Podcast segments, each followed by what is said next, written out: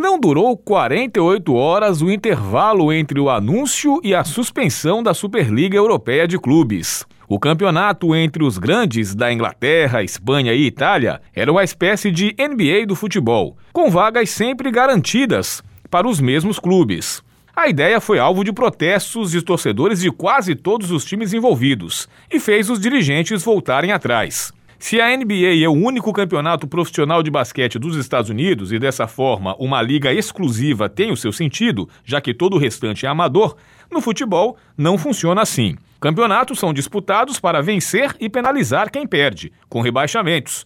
Os times movem montanhas para se manter competitivos. Caso contrário, caem no limbo das divisões inferiores. Essa é a graça do jogo. Se o clube tem sempre vaga garantida em uma liga, os jogos viram exibição e não competição. Os times se organizarem em liga é um costume europeu de várias décadas, já que lá as federações nacionais cuidam das seleções. No entanto, as ligas são sempre abertas para novos integrantes que chegam das séries menores, onde também se pratica futebol profissional.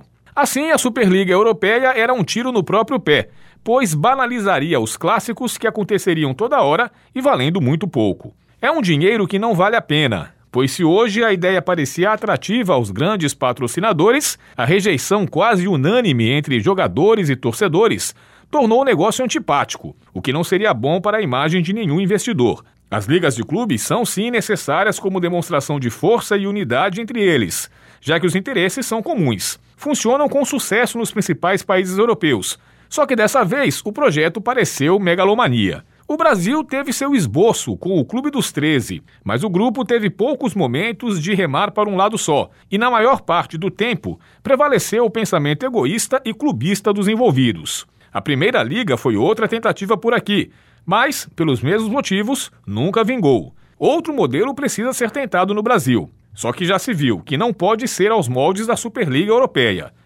Paulo Pellegrini para o Jornal Rádio Universidade.